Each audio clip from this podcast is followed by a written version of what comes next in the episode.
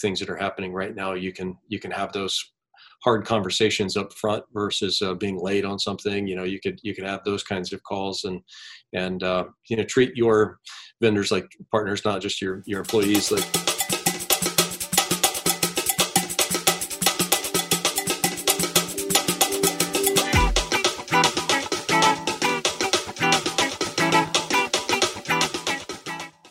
Welcome to the Powder Keg Podcast, the show that plugs you into the massive opportunities in tech communities beyond Silicon Valley that are exploding with potential.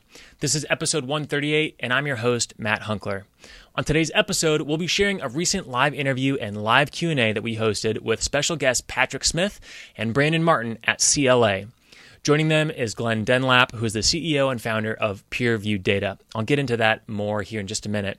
But I want to let you know that I'm recording this in May of 2020 during the pandemic. So we're a couple months in, and we get into some very important topics about how to handle finances during a crisis like this and, and just when things shift and plans change.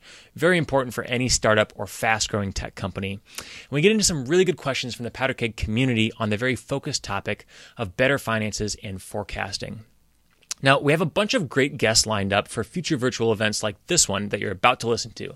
So be sure to check out all of our upcoming live virtual event versions of the podcast with open Q&A, opportunities to connect with the community, and just a great chance to get expert advice with all of our guests. And you can do that at powderkeg.com slash events. Our guests on today's show believe that there is no higher calling than helping those uh, entrepreneurial folks plan for situations and times like these. Patrick Smith is a managing principal at CLA, and he's based in Seattle, Washington. CLA is a professional services network and a top 10 accountancy firm based in the United States, and they're one of our most amazing sponsors and collaborators at Powder Keg. Uh, Patrick has over 20 years of experience working in various industry segments, including manufacturing, distribution, technology, and software. The companies that he serves range from startups to multinational organizations. Brandon Martin is also joining us on the show today, and he is a principal at CLA based out of the Charlotte, North Carolina office. You may recognize him from the show here uh, a couple of weeks ago, maybe a couple of months ago at this point. As a veteran of the United States Armed Forces, Brandon now serves as a principal within CLA's technology industry group and provides advisory and assurance services to software companies and other high growth businesses. Brandon has more than 13 years of public accounting experience working with entrepreneurs and leadership teams to drive value and manage risks, really with the end goal of helping build more successful businesses. And we get into a lot of that in today's show. Uh, finally, joining the two of them from CLA is Glenn Dunlap, who is the co founder and CEO of PeerView Data. And PeerView is a software company that specializes in benchmarking and comparative analytics uh, specifically for CPA firms. So we get into a ton of really cool data. And PeerView works with firms from around the country, from startups right up to top 100 firms in the country. And uh, I really love a lot of the conversation that we get into. I think you're going to learn a lot. I hope you enjoy the episode and gain some thoughtful and valuable advice from our experts as they share the best ways to better prepare finance and to forecast for when plans change. Uh, really relevant right now, really relevant for any uh, startup or high growth technology company. So here's that conversation. I want to open up questions. Um, probably what's on a lot of people's minds right now is sort of the current SBA loan and financial support that is happening right now. And I know you might not have all the answers. It seems like no one seems to have all the answers. Um, but I, I, just wanted to open that up uh, to you, Patrick, just first and foremost, what you're seeing right now from the CARES Act and yeah. some of those programs like the Paycheck Protection Program? Yeah, so uh, actually, your question is pretty timely. Um, they just announced that uh, they've shut down uh, any additional funding coming out of the PPP and the EIDL um, as being the, fully subscribed. Um, so that's uh, that's throwing things into a little more uh, uncertainty, especially when you've got a lot of uh, founders and, and businesses out there that have been attempting to apply um, and and haven't you know made it through the queue yet. So the real question is, what's next? Um, what's the government going to do? What can they do to continue funding uh, the the PPP and and, uh, and, and those things? So it's just you know just more uncertainty. Um, uh, I know a lot of folks have received or at least been approved um, for their their loans. So it's really now pivoting to the, especially on the PPP, the forgiveness piece uh, of that, and and tracking that and making sure that you're uh, appropriately using the funds um, that that you received. So, talk to me a little bit about that. If you were approved and, and fortunate enough to be expecting funds, and maybe uh, you weren't uh, approved, but hopefully there will be more funds for right. companies. Um, if you are approved, how should you prepare for that in order to track uh, the things necessary? Yeah, that's that's a very interesting question. Um, you know, I was having a discussion. We have a, a, a, team within CLA, our, our COVID response team, and so we get together every morning and talk about these things. And someone mentioned that one of their banks were requiring them to open a new account, a separate account, to put that money in so that they could easily track and trace where that money is being used. Um, and then uh, part of our FI team, um, a lot of banks are actually suggesting not to do that because they get charged. There's a fee for each account that's opened that's uh, backed by the government. So they're like, well, we don't want to have all of these new accounts opening up and, and creating more, uh, you know, cost and, and resource uh, drain. So it's really sort of interesting. And, and a lot of this is being driven by the banks. Um, I don't know that the banks have many better answers than anybody else uh, because we're all trying to basically try to uh, you know put the wheels on this particular bus while it's in motion. And Brandon, is there any way that you'd recommend uh, accounting for this, or maybe thinking about thinking ahead for the tax implication? You know, whether or not you decide to set up the separate bank account, I think what people are going to find themselves having to do is be more prudent and and dive into the details maybe more than they've had to do uh, in the past, whether or not that's the founder who's wearing multiple hats or you know, or, the day-to-day accounting is is that you've got to be able to segregate those things so that you can look at them. I think you know maybe before you get into that is just to take a, a step back and you know some of the conversation that's being had, particularly around the loan forgiveness, is saying I recognize you know some some founders the conversation is being had that I recognize that I have the ability to potentially get this forgiven if I deploy these deploy this cash into uh, payroll related matters, right, pursuant to to the agreement there. But I also recognize that if I don't do that, I've got now that I've been approved, I have access to capital that's got pretty favorable terms that as a founder, as a tech company, I would not have otherwise been able to get, whether or not that was debt, if you're one of those that are fortunate to even get debt, or if you're able to go get that from an equity financing arrangement regardless of what you, you do there, if you ultimately are going to go the route that you want to have that forgiven, then you need to be able to uh, you know, segregate those in a manner that, that you can support because chances are at some point in time there is going to be an accountability exercise that the government is going to take to say, listen, we gave you the funds, you said you were going to allocate them to payroll, now you're applying for the forgiveness. Do I know how detailed or stringent that audit is going to be? No, but I, would be uh, extremely surprised if the, if this amount of money gets deployed with uh, minimal checks and balances. I, I, think that that's go- that there is going to be uh, a heightened level of scrutiny on this when when that time comes for forgiveness. So it would be in in any founder, any business owner's best interest to make sure that they are implementing some kind of controls there to ensure that they have some accountability on that. Excuse me, assuming that they are going to, to go after that forgiveness piece. That's really great advice. Um, and I know I could probably ask a million more questions about the Paycheck Protection Program uh, or some of the other things in the CARES Act. Uh, but I mm-hmm. want to give our guests who are tuning in live the opportunity to ask their specific questions. So if you're listening live, please do use the Q&A function below if you have questions specific to this. Um, we'll come back to that in just a minute, but go ahead and enter your questions now. Um, I want to pivot the conversation to pivoting. Uh, Glenn, I know you're in the trenches right now uh, as a CEO of a SaaS company uh, right here in Indianapolis, Indiana, working with lots of other uh, owners and CFOs of companies. Um, what are you seeing right now in terms of how businesses are responding to this in terms of their services, uh, maybe some of their products, even how they're really pivoting their business in some ways? Right.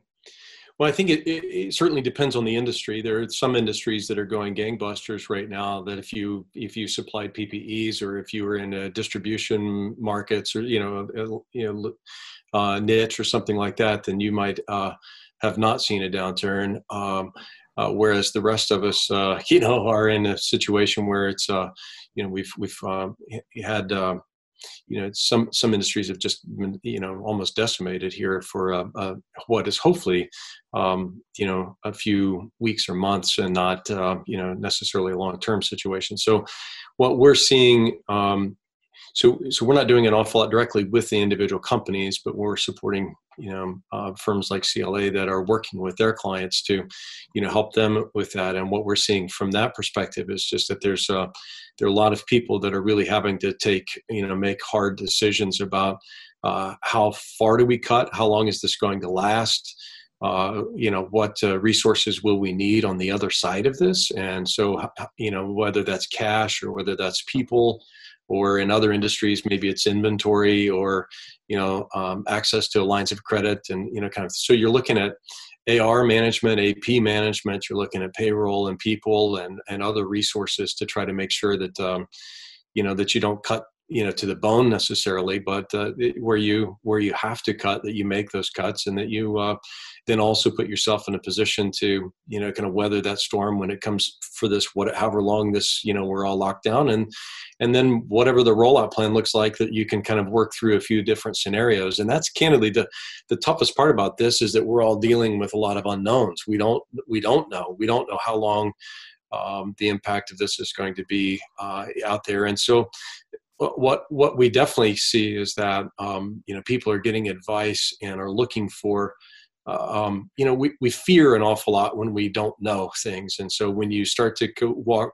you know walk through the scenarios and the old dale carnegie piece you know uh, you know accept the worst and improve upon it. I think if you can kind of go through it with that mentality let me start with that and and and then figure out kind of what other you know what a, a mid case a most likely case scenario would be or a best case scenario and let's, let's see what um, how do we prepare for that? And you know what if you don't uh, you know like us we, we applied for a ppp loan and and uh, we weren't one of the companies that received information today. So we're kind of in an unknown situation where that would be you know will we will they issue more dollars which they probably will but will we be will we get those dollars i mean there's a lot that's just unknown right now and so it's um, you know dealing with uncertainty helps when you at least walk through some different scenarios and you're mapping those things out and getting advice um, you know you know from your advisors like those at uh, CLA and help, you know getting them to you know help you walk through those different uh, different scenarios and be prepared for them.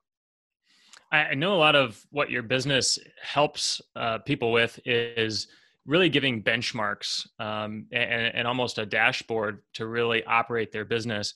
Um, how are you seeing your business affected right now by what's going on with the pandemic? Yeah, um, you know it's interesting because a lot of what we've done is annual um, eh, benchmarking data that um, you know right now traditionally uh, firms would be uh, loading their client data in and being able to show them how they are doing compared to other companies based on 2019 data because we'd be collecting it and being able to provide it. And the challenge is right now can't you know um, about a month ago we went you know what? Nobody's going to care about 2019 benchmarking data when this 2020 is completely out the window. So so um, one of the things we did was we had to, we pivoted to where we were already in the process of pulling in monthly data from QuickBooks Online so that you could connect your QuickBooks file and pull in your historical data um, and then see how that was comparing. But the, the other piece that we did is we had a forecast, uh, an annual forecast tool, uh, but we then pivoted that and and and fast forwarded so that we could pull in a give you the, give firms and their clients the ability to see um, you know a monthly forecast and have some you know some quick and dirty abilities to to generate those scenarios. And so that was a that was a pivot for us that you know um, a little over a month ago was just kind of one of those where we said you know if we don't if we don't do this um, we're not going to be able to help our clients and and their clients in a way that's really meaningful to them until next year, uh, you know, at this time when everybody's trying to figure out what the 2020 benchmarks are going to look like, because the, you know, when you're trying to complete an audit uh, and you're using, you know, older benchmarking data, that's that that's going to be that's going to be, you know, dramatically different for 2020. So uh, we just couldn't wait a year for that to, for for relevance to come back and play. You know, for benchmarking. So we uh, we we were working on you know that pivot ourselves. So I appreciate you sharing that story. I, I know uh, we're all trying to figure out how to adapt to the new normal, and hearing stories like that uh, are super helpful. Uh, just to know what that is. Uh, and, and speaking of sort of the quote unquote new normal, uh, whatever exactly that means, um, I know one of the things that we were advised, and any CFO would be advised advising to um, the CEO right now is just make sure your customers are taken care of, and make sure uh, your clients are going to be staying with you. Uh, Patrick, I'm I'm wondering how this crisis has highlighted the importance of relationships with your service providers and clients and customers, um, and how CLA is responding to that. yeah, no, it's it's uh, it's it's critical, um, you know, and I, and I, I've seen a lot of the some interesting things around uh, relationships, especially with our clients and their bank.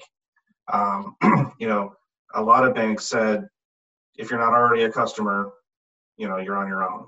Um, and so that that really kind of, and especially if like I know Wells Fargo had some interesting um, situations, you know, with their customers because uh, I had a client who had then had Wells Fargo, but um, they they wouldn't they got kind of shut down and they said if we'd known this was going to happen we would have deferred or, or uh, uh, distributed our, our relationships um, but yeah, that w- that was pretty pretty well highlighted, and and I also think that um, you know staying in front of the of, of your clients and your customers and letting them know you care. I mean, this is this is a very um, uh, scary time. Um, and and one of the things that that we've sort of thought about in terms of how we are working with our clients is, you know, they're going through the seven stages of grief, right? This is you know you know denial and then anger fear um, you know bargaining and then you know ultimately acceptance and you know part of our our you know we're we're service providers we're you know consultants but part of our role is to, to kind of help get them through that that uh, those stages of grief as quickly as possible so we can get to the things that glenn was talking about which is trying to remove that fear give them some data points where they can kind of hang their hat on and say okay i think i i have some control over this um, and, and, and help them from that perspective. Why do you see it as being important to remove as much fear as possible when thinking about operating a business? Um, well, f- fear can be paralyzing, right? Um, and and there's also this: if you you spend too much time doing it in the fear space, you're probably reacting to the wrong things, and you're probably missing the opportunities. That's great. Uh, I, I really appreciate that perspective. Um, Brandon, I know many business owners may not have been in business during the last market turn down. Um, I know I started my first business in the last market turn down. That was a lot of fun. Um, I was I was wondering if you have any advice for uh, companies and operators who are figuring this out for the first time. Uh, how do you operate and keep moving forward during a crisis like this? Well, you know, because this this dialogue has been going on really for the past month as we you know talk whether or not that's in at your own house, whether or not that's you know on a Zoom call with with a, a client. Uh, but to echo what uh, what Patrick was saying, first and foremost, as as a firm, you know we're in the business of people. We are a professional service firm, but we are in the people business. Our people and the people uh, outside the firm that that we serve, and so you know as we as we talk about those relationships it really starts with be recognizing at times like this you gotta you gotta be exceptional in how you you treat and you uh, operate with those around you both inside inside the firm and those clients that we that we serve. And on top of that you gotta you gotta have a bit of grace and you gotta have a lot of gratitude in that because you know i'm sitting here today working for a great firm and working with great people and there's you know a third of the folks out there that aren't in aren't in the position uh, that i'm in. So for that i'm, I'm grateful. And so it gives me, uh, it puts me in a position when I'm talking to clients that aren't necessarily in that same spot from gratitude or uh, operating in that in that fear, is to is to really just be a calming voice there and, and, and really just talk to them first and foremost about how they're doing personally. Because if, if I'm not talking to you, then it, then it feels almost like I'm talking through you and trying to come from a, a different angle. So we try to have those conversations where we're, we're really, you know, trying to get to, to how you're doing as a person, and then we can figure that out. And then you get to the business side of this, and, and again, I think it starts with, you know, making sure that as, as a business owner, that you're you're treating both the customers, your people, because in so many ways the, the clients that we serve are in the people business in some way, shape, or form themselves, is to make sure that they're pe- you know, treating their people exceptional. Then as you start looking at the fiscal side of this from a financial standpoint and saying, okay, how do we how do we start forecasting and and how do we start you know making sure that we're setting ourselves uh, up to get through what will be labeled as the dip, however long that dip may be. And I think one of the challenges for a lot of business owners is not to just start diving in GL line item by line item and start saying, okay, well let's see how much we're paying the trash guy, you know, the trash service, or how much are we paying you know, for the janitorial service coming. Can we cut that? You know, you, you gotta you gotta start at the thirty thousand foot level. You gotta be able to understand your P and L. You gotta be able to understand how to do a cash flow statement because in order to start projecting, you have to be able to understand what's behind you. I mean, it's pretty simple, at least in my world. That I can't start t- saying anything uh, from a projecting standpoint until I truly understand the business and, and, what you've done to get there to that point. Then once you start looking at it at a 30,000 foot level, you, you got to be able to have different models. You got to be able to pull the levers, right? And so there might be a scenario where we've got three separate revenue streams. And based on what's going on out here in the market, we know that revenue stream number one is going to get hit pretty hard.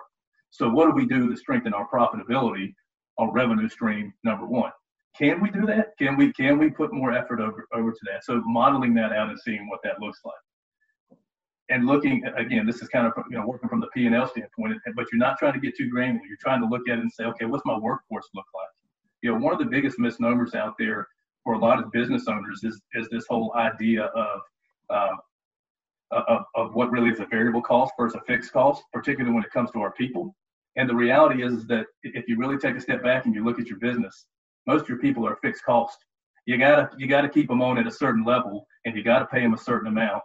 Otherwise, and, again, you might have this certain time that doesn't hold true, they're going to find an opportunity somewhere else. So again, you got to treat your people exceptional and realize what can we do to treat them exceptionally well.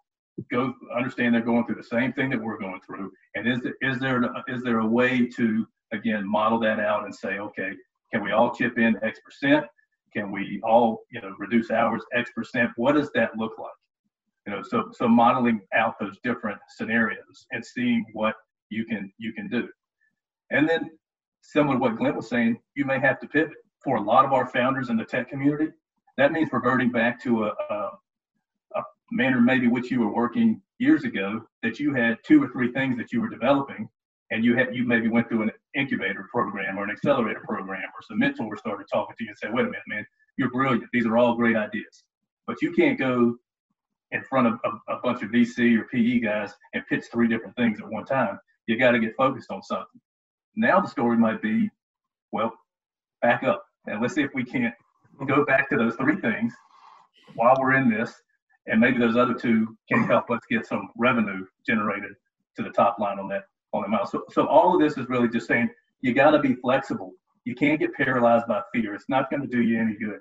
You got to get get there. And if you're a person or a founder that's typically operated outside of the P&L, and, and had a, a bookkeeper or a CFO do all that for you, now's the time to get educated.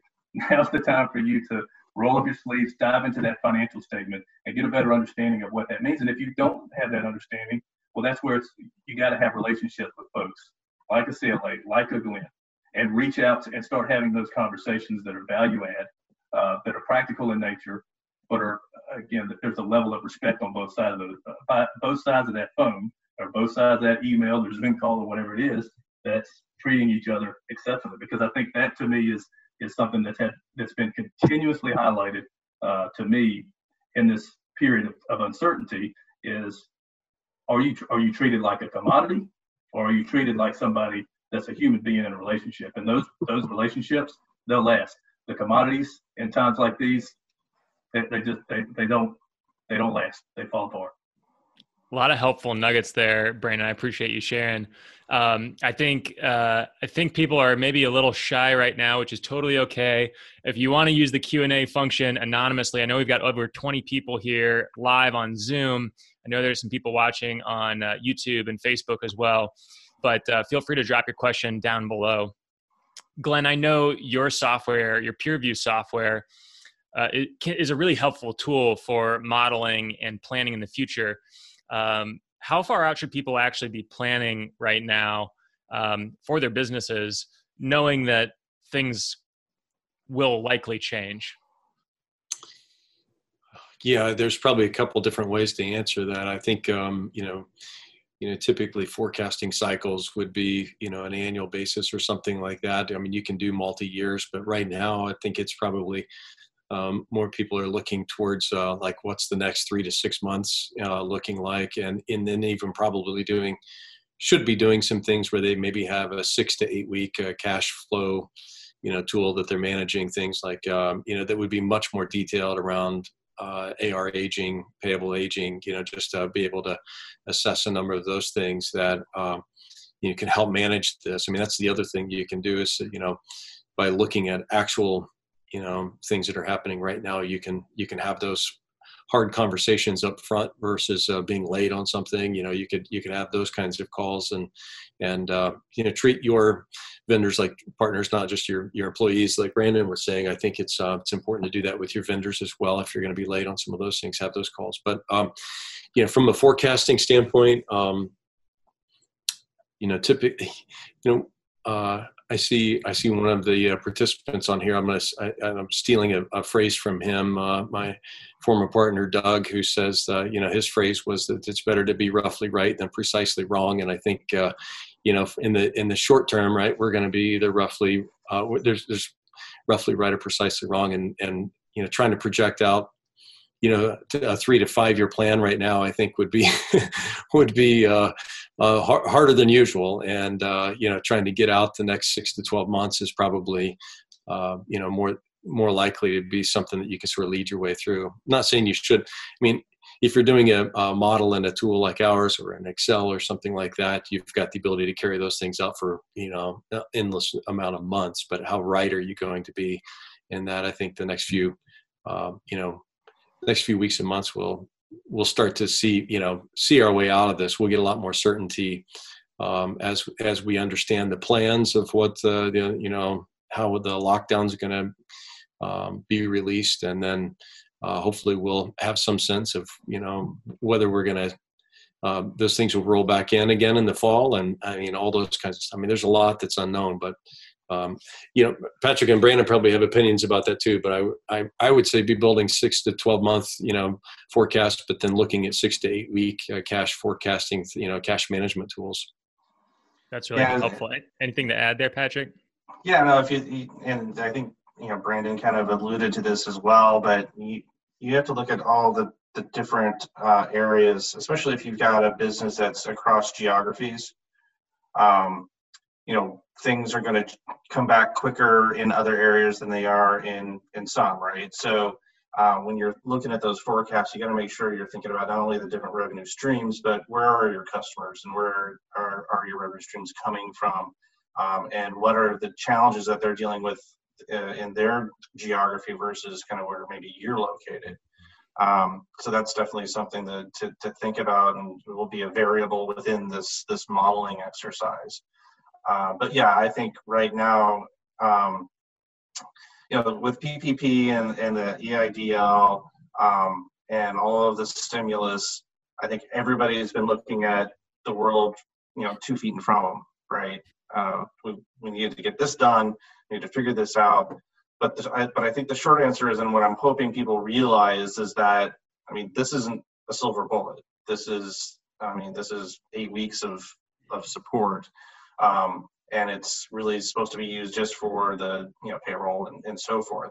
Um, you need to sort of step back and, like Brandon mentioned, you know, kind of take a, a broader view and say, okay, well, here that's one piece. This is you know maybe one portion of of what we need to be thinking about, but we want to make sure that you know we're really thinking about how long is the dip going to be, how much of the dip can we get back and you had sort of asked about the new normal, right? So is the new normal going to be? So if I thought I was going to be at 100, um, you know, pre-COVID-19, uh, if I get back, am I going to be at 80? Right. So is there is the new normal going to be some you know uh, percentage of what I was expecting in in the past? Um, what's interesting to me about this particular downturn, because I've been through a couple, um, spent uh, I started my career in '96 in in Silicon Valley, so I, I rode the dot com bubble up and you know saw it come down. Uh, I moved to Seattle in 2009, um, and uh, in the middle of that particular downturn. So uh, you know I've kind of seen these things. The the the, the interesting thing about this downturn, and, and you know this is my opinion, so take it for what it's worth. Um, this isn't a financial downturn, right? This isn't. This wasn't a financial lapse. This wasn't the housing industry. This wasn't the overvaluing of businesses. It, this, you know, this is this is a sort of an artificial financial downturn due to you know a act of you know whatever. And so I'm optimistic that that you know when things get back to normal, um, the the economy, the the fundamentals haven't changed. Uh, what, what has changed is that there's going to be a lot of businesses that couldn't survive this, um, but those businesses had had value and had a reason for existing prior. So you know, I think that there's going to be you know, uh, I think it is going to come back. I think probably maybe not 100%, but I, I just don't feel like that the downturn is is a, is a financial one. It's it's um, the economy is this way because of external forces. I appreciate that perspective. hey, can I add something to uh, what Patrick was saying there? Because I, I think do. the um, you know the optimistic piece is something that, that I was thinking about as you were as you were having that conversation, and I just think just knowing how strong the, the founders, just the, the people in general within the United States, but the business owners and the founders themselves, I just have this uh, picture and, and envisioning in my mind that you know for the first time maybe in a long time folks are being challenged to get in a room bunker down really look at the business from different from a different perspective figuring out how they can get a little bit more financially strong again. That might just be to, to get through this. So financially stronger may not be the right answer now. It's just weathering the storm. But I firmly believe that out of this adversity is going to come a ton of opportunities for those that took this uh, challenging time and really got themselves bunkered down, looked at the business, whether or not it's ge- geographically, revenue revenue stream wise, profitability wise, figuring out maybe where they could be a little tighter in, in the belt with expenses that maybe were sneaking through the cracks because they were doing so well out there that okay now we've gotten ourselves really tight really lean and we come out of this and oh by the way now i'm i maybe am able to go a little stronger in this geographic area oh now i've got a second revenue stream here and oh by the way i've got a pretty strong financial engine behind me now too that i didn't have if i'm honest with myself prior to this uh, prior to COVID 19. So I'm encouraged by that, and I do find that uh, to be something optimistic for our business owners right now. Well, I, as we uh, are nearing end of time here, of course, I'm seeing questions come in uh, now. So I guess we'll lightning round this. Um, the question is Should we be emboldened to ask property management firms to suspend office rent payments due to shelter in place mandates to help preserve cash? Any opinions on that? I'm going to open that up to anybody who wants to answer it. I'll, I'll, take first stab at that, and I'll just answer it the same way that my mother used to tell me all the time. But, but what's the worst thing that can happen out of that? You can ask the question. You got to be able. You got to be able to live with whatever side of that answer is going to be. Um, I don't think whether or not it's being emboldened or feeling that you have the right. That that to me is is uh, you know an individual to decide how they you know feel about that. But it's never going to hurt to, to ask the answer and be honest with them to say, listen, this is where we're at. Can you cut us a break? And and if the answer is yes, then hey, it worked out for you. If it's if it's no, then you have to recognize, okay, well they probably got somebody else that they've got to pay up the, up the stream too, which I think uh, is missed in a lot of this stuff when you start talking about, for example, residential property owners that are renting to uh, to a family that has you know, maybe bought this house back in 08 when the, you know, when the housing market did what it, you know, did what it did. They were upside down, bought the house, and now they've got a mortgage payment that they got to make that's based on you paying your rent. So different, you know, different uh, perspectives there. But again, I don't think there's anything wrong with ever asking the question uh, to begin with. Yeah, and I think that goes back to the the, the relationship comment, right? Um, yep. You know, it's it's you know your relationship with all of your vendors um, is going to be key, um, and I think there is there's definitely a feeling of of coming together, and we're in this together, and you know how can we help each other because we know it's not going to last, right? So that's I think that that to me is encouraging. Are, are there and I think if just you guys are mentioning the relationships and being and asking. I the the thing that I would say if I if, if you're going to reach out to your your landlord or real estate uh, you know the building owner um, you know be willing to give to get kind of thing i mean there's a you know you might uh, if they give you two months here you might extend your lease by three months on them on you know or do some things that would be willing to you know let them know that you've got them in mind as well versus it just being something like hey man i don't want to pay you for two months but yeah. instead it's some way hey can you if you can help me out here can we tack you know this thing on the back end and we'll stay here for three months you know it's something but i think it's if we when you approach it by uh, with the other person in mind as well i think there's you know you can you often work out a solution there but i, I think that at least that's how i would approach it mm-hmm. last question here uh, how should operators be thinking about taxes right now? Uh, and what are the some of the things that they need to be taking advantage of? And I know that's a big question, so uh, feel free to do your quick hits on this one. You want me to take this one, guys? I'm kidding. Patrick, any thoughts on that? Being the resident tax guy in the room, um, so yeah, so what's what we've got going on? Uh, the CARES Act actually did some interesting things uh, around the net operating loss. Um, they've uh, uh they've allowed for a five. So under the under the Tax uh, Jobs Act, they eliminated the carryback of net operating losses. Mm-hmm. Um, they changed that for uh, a number of next three years. Now you can carry back up to five years. Um, so if you've had income in the past and you know kind of ramped up uh, development, you've got some net operating losses, you can carry them back into a profitable year and get your money, get get some refunds. Wow. Um, so that's that's definitely a nice uh, nice one. They've also uh, under the Jobs Act they said, okay, NOL carry forwards are limited to 80% of your taxable income. They've eliminated that rule, so now you can take taxable income all the way to zero. Uh, so that's a that's a nice uh, benefit.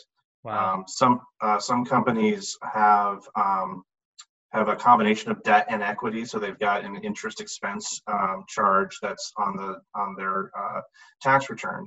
Un, under certain circumstances, that uh, if you're under 25 million in revenue, that's not really applicable. But if you are over and you are subject to the, there's a limitation under a particular code section.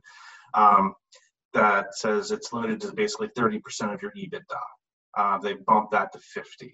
So, um, but one of the big things that, um, and, and this wasn't really, it was part of the CARES Act, it was part of the, the, the uh, stimulus, but it was really a correction of an error from the Jobs Act. Um, when, when the Jobs Act came in, um, it there was bonus depreciation. So if you go out and you spend a bunch of money on fixed assets, normally you have to take that expense over the life of the asset. Well, bonus depreciation says, hey, no, we're just going to expense it in the in the current period. Um, they bumped that to 100%. So 100% bonus, that's great. Well, they left out qualified improvement property, so leasehold improvements, right? So if you're a business, you've moved into a new building, you've you spent a bunch of money on leaseholds, well, instead of getting uh, an immediate deduction for that, you were getting those deductions over 39 years. So uh, under the under the CARES Act, they fixed that um, drafting error is essentially what what they called it. So retroactive. So if in 2018 you um, didn't, if you had a lot of QIP, you can go back and in that return take that deduction, and if the, if you're a taxpayer in that year, you can get that refund um, and then current and going forward. Uh, so those, you know, those are some of the big things that they did from a tax perspective um, for for businesses. I really appreciate you sharing that, Patrick. And uh, we'll share some resources from CLA here in just a second. Um, that'll be a great place, great reference for people to get some free information uh, if they want to go in and find that specific uh, piece of information that you may have just mentioned I know this stuff is like wired in your brain uh, so fast, uh, so well that you can pull it up really fast. Um, so we will provide some follow up resources for people tuning in here uh, in the show notes for those who are watching the recorded or listening to the recorded version. Um, but I just want to say uh, before we start talking about some of the good news in the community here, I really want to thank you, uh, Patrick, Brandon, and Glenn for being here today, sharing some of your expertise and insight. Uh, I know there's a lot more that we could cover, and I want to encourage people to continue that conversation with you all on social media, on your website at CLA Connect and at PeerView Data. Um, so I, I just want to say before we break into some good news, thank you so much. It was, it's really been great to have all of you here from all over the country. Yeah, pleasure mine. Oh, yeah, our pleasure. Thank you so much for uh, for hosting this and, and pulling this all together. Um, it, it's uh, really well done. Uh, uh, production. And so, um, really, really appreciate it. Well, I want to give a huge shout shout out to you all because not only are you helping Powder Keg as a business right now, uh, because you all are acting as our uh, CFO and giving us great advice, um, but you're doing an awesome job of supporting the community during this COVID 19 crisis. Um, so go ahead and check out their page at claconnect.com slash COVID 19. Again, we'll link that up in the show notes and uh, we'll be sharing that here on social as well. So you, you, can check that out. There's also a ton of information about techs, economic and workforce impacts of COVID 19 there that we'll link up uh, in the follow up to this event, this virtual event. And if you have questions on any of that stuff, uh, definitely reach out because CLA is very quick to respond and they get you answers very quickly. Um, a lot of us are also, also thinking about personal finance, um, wealth advisory, outsource audit, tax, uh, even consulting services. CLA does that too. And they've got offices all over the country, serving the powder keg community all over the country. So um, I just want to say thanks again uh, to both of you, Patrick and Brandon, and your whole team. It, has been awesome. Uh, and Glenn, I know uh, you work very closely with CLA, and you're you've been a longtime Powder Keg member as well. Uh, I love that PeerView is finding the right way to create relevant information and serve this community in such a crazy time. Thanks for being here. Absolutely. Thanks for the invitation. Appreciate it. Of course. Well, that's it for today's show. Thank you so much for listening. And if you're currently in the market for finding a new role, PowderKeg can connect you with awesome tech companies between the coast that are growing like crazy. Right now, you can apply for our free matches platform at powderkeg.com/jobs. Matches has a specialized focus on tech hubs outside of Silicon Valley, so you can easily navigate this opportunity packed landscape for potential. Our job matching platform leverages thousands of participants, employers, and teams within our ecosystem to get you connected directly to decision makers, shortcutting the hiring process. You can apply today for matches, again totally free, at powderkeg.com/jobs. And to be among the first to hear the stories about entrepreneurs, investors, and other tech leaders outside of Silicon Valley, subscribe to us on iTunes at powderkeg.com/jobs iTunes. And if you left us a review, I would be forever grateful. Thank you again. We'll catch you next time on the Powder Keg Podcast.